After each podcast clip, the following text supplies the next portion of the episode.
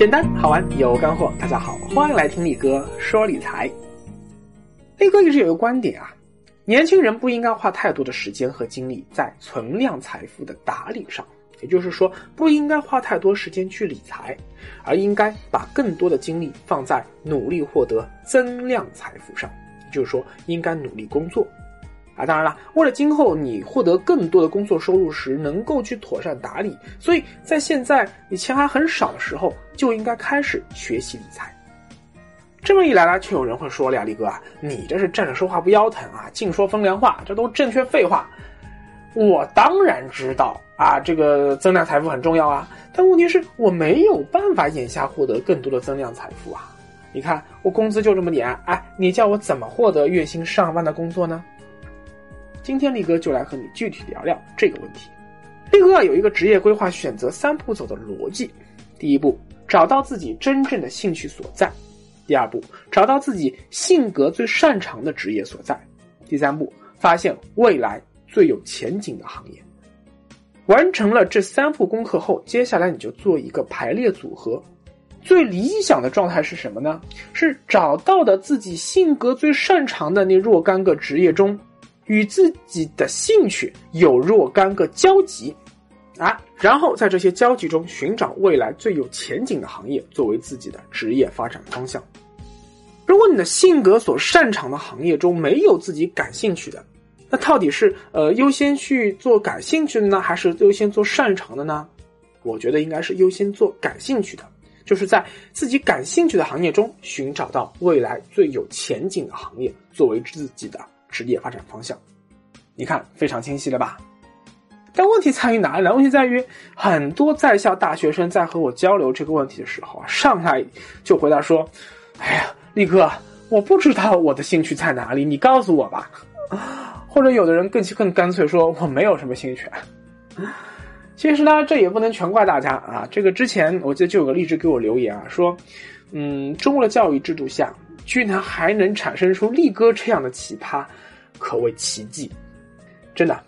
中国的教育制度啊，不但它不是说要培养一个孩子的兴趣，呃，也不是为了培养一个人健全的人格，它实际上是要扼杀孩子的兴趣。它这么一个制度，如果你刚刚进入大学，你还没有摆脱应试教育在你身上的深深烙印，那你可以试着。多在大学里参加一些个社团活动啊，或者是一些社会活动，试着去建立起自己的兴趣。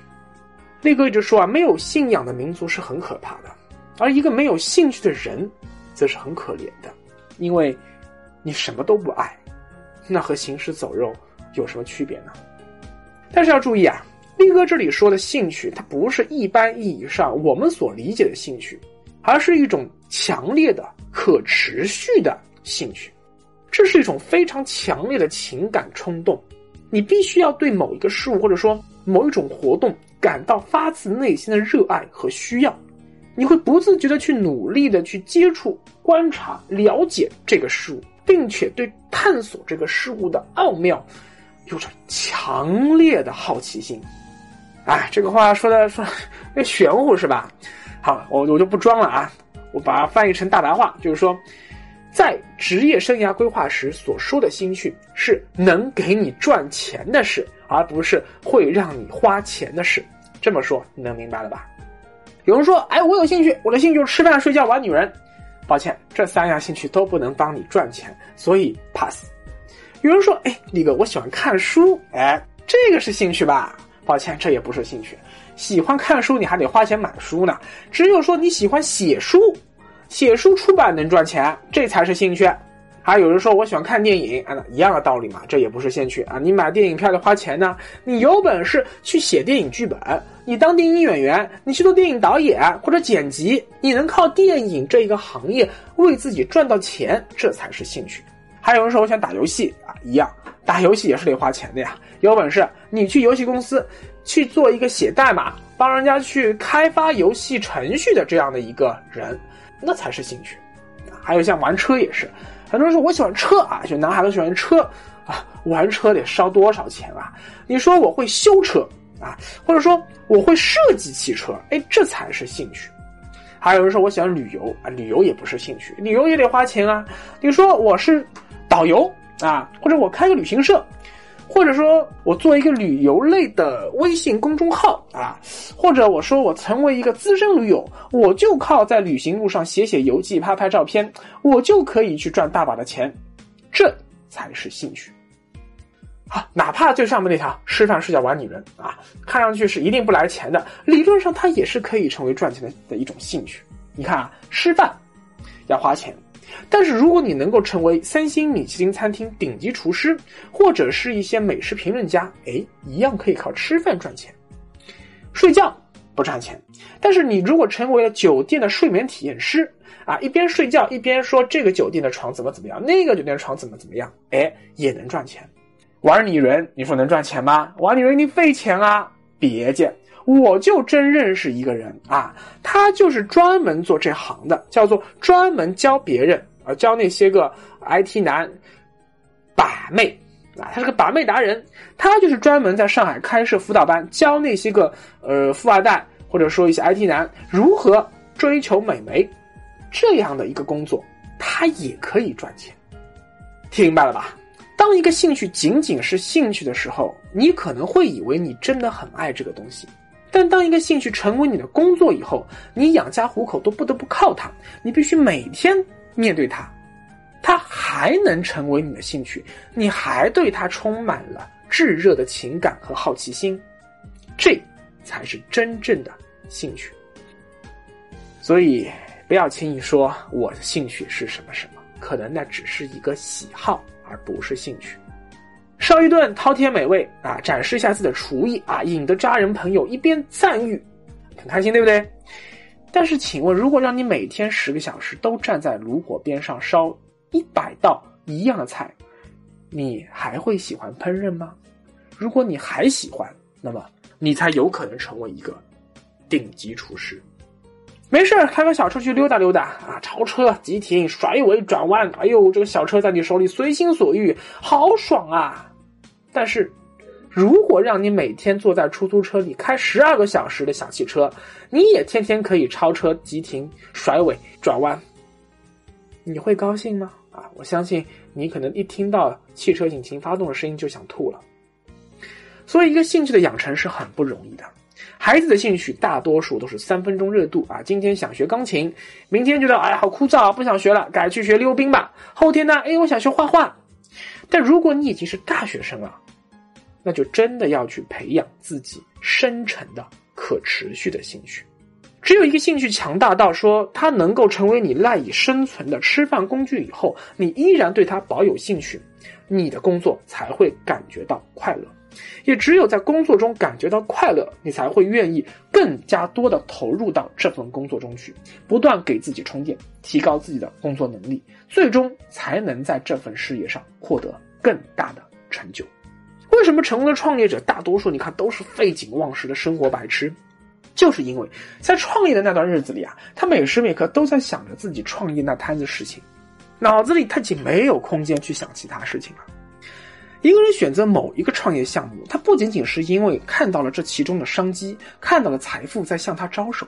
更重要的是他很享受，非常 enjoy 这个创业的过程，他乐在其中，他是一只杀红了眼的战斗机啊！在创业遭遇到艰难险阻的时候，他内心就是有一种强烈的欲望，哎呀，想要突破过去，绝对不能失败。啊，就打一个不太恰当的比方吧，就像一个美女在你面前搔首弄姿，那你就会有一种强的欲望，想要去放一炮。当一个人的兴趣和他的职业结合的很紧密的时候，那就会产生非常强的能量。因为工作所需啊。那个力哥，我就不得不每周码字。你看，每周还要录视频什么什么的。但是久而久之，因为我每周码字，每周要录视频节目，导致我的写作技巧越来越高，我的演讲能力越来越好，越来越会写，越来越会讲。而我又非常喜欢这么一种状态。也是因为工作所需，我不得不每天学习，逼着自己学习大量的理财新知。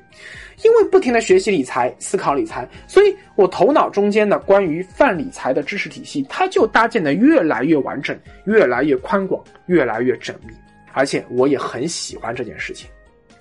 正是经过了长期的积淀，认准了我本人的优势所长以及我的兴趣所在，并抓住了时代赋予的机会，所以才会有力哥说理财的诞生。所以，年轻人，请不要给我一句说啊，我没有兴趣。这个世界这么大，在职业生涯选择上，发现并认准自己真正的兴趣所在，是最关键的，也是最困难的一步。相比而言，第二步啊，发现自己的性格擅长做什么，那就容易很多了啊。力哥也说过，只要你做一些个性格测试，就可以发现自己的这个性格更适合从事哪些工作。而当第一步和第二步的寻找结果没有交集的时候，力哥觉得吧，你还是应该优先考虑第一步的结果，也就是兴趣作为你的职业发展方向，因为勤能补拙，笨一点不可怕。只要你所从事的不是什么啊爱迪生、爱因斯坦这种天才才能够去做的发明创造性工作，而是一份正常的大众化的工作，那么持续努力的许三多一样可以超越成才。真正可怕的是你不爱这个工作，哪怕你再擅长，你也很难有大成就，因为你会觉得这份工作是你的一个负担。你的工作时脑子里想的永远是：哎呦，怎么这么苦，这么累啊！赶快到午饭时间，赶快到下班时间，赶快，赶快周末到了吧，赶快过年放假吧。因为你不爱啊，你不爱的话，你的工作怎么会做得好？那你更不可能去主动的啊去充电提高自己啊，对不对？力哥以前啊是在一家理财类的媒体公司工作，我发现我们虽然是一家理财类媒体，但是许多工作的同事到现在还是理财小白，很奇怪吧？你说这家公司就是长期教别人怎么理财的呀，但是因为他们本身的工作可能只是行政、财务、法务、人事、发行、广告。他在完成眼下自己的这一亩三分田里的本职工作时，他并不需要马上用到许多专业理财知识，所以他就永远甘心做一个理财小白啊，做一个这种呃做一天和尚撞撞一天钟的这样的一个一个混日子的人啊，只要舒舒服服拿这份工钱啊，不要出岔子工作哎就行了。那你想？虽然身边有这么好的一个学习提高自己的理财环境，但是又有什么用呢？因为你根本不爱。兴趣不但应该是你最好的老师，兴趣也应该是你学习的动力来源，兴趣更应该是你赚钱的最佳手段。反过来说，如果你有兴很多兴趣啊，也很多也有很多擅长的行业，第一步、第二步产生了不止一个交集，那么就像我刚才说的，你要选择。其中最有前景的行业，有些工作啊，职业属性比较强，行业属性比较弱。比如说像行政、法务、财务这种工作，不管在这个企业还是那个企业，这个行业还是那个行业，你一旦掌握了这个职业的相关技能和经验，呃，不管在哪里都比较容易上手。而有些工作呢，属于行业属性特别强的啊，特别是一些纯技术类工种，比如说啊，金融啊、呃，IT 啊、房地产啊等等。一旦你进入到这些行业，你所学到的这些本事，往往只能在这个行业中有用武之地啊！跨出这个行业就只能干瞪眼了。那力哥是什么建议呢？我觉得吧，你要让自己成为一个复合型人才，既需要累计能够跨行业的职业生存能力，在你的纵向上能够吃得开啊，防止说单一行业如果出现大势所趋的集体性衰退，你的职业生涯不会跟着这艘 Titanic 号一起沉下去。更重要的呀，是在某一个行业中建立起自己强大的横向的专业能力、工作经验和人脉网络，让自己的工作能够在某一行业里吃得开。假如你现在二十二岁，大学毕业，到你二十五呃六十五岁吧，对，我们以后六十五岁退休，中间有四十三年时间。站在四十三年前的一九七四年往后看，你看一下。过去这四十三年时间里，你会发现中国最赚钱的产业结构一直在持续发生着翻天覆地的变化，没有什么行业是一直能够从头火到尾的。而发展到现在，那过去一段时间最赚钱的当然是房地产行业了，但是未来其实也很难有这么强的吸金能力了。而眼下看起来最赚钱的应该是金融和互联网行业，但是这些行业的好日子还能有多久呢？这个没人知道答案。年轻人在选择一生的职业发展规划时啊，一定要居安思危，不能只顾眼前，而要看到未来长期的行业发展变化趋势。不一定说我就是选眼下最赚钱的行业，但是你要选未来趋势上看会越来越赚钱的行业。那么问题来了呀，未来二十年、三十年，中国什么行业会吸引越来越多的资本，产生越来越丰厚的回报呢？这当然是见仁见智的啦。力哥个人的看法仅供参考啊！我之前说过很多次了，有三大行业是我认为未来二十年中国最有前途的：泛理财、泛娱乐、范健康。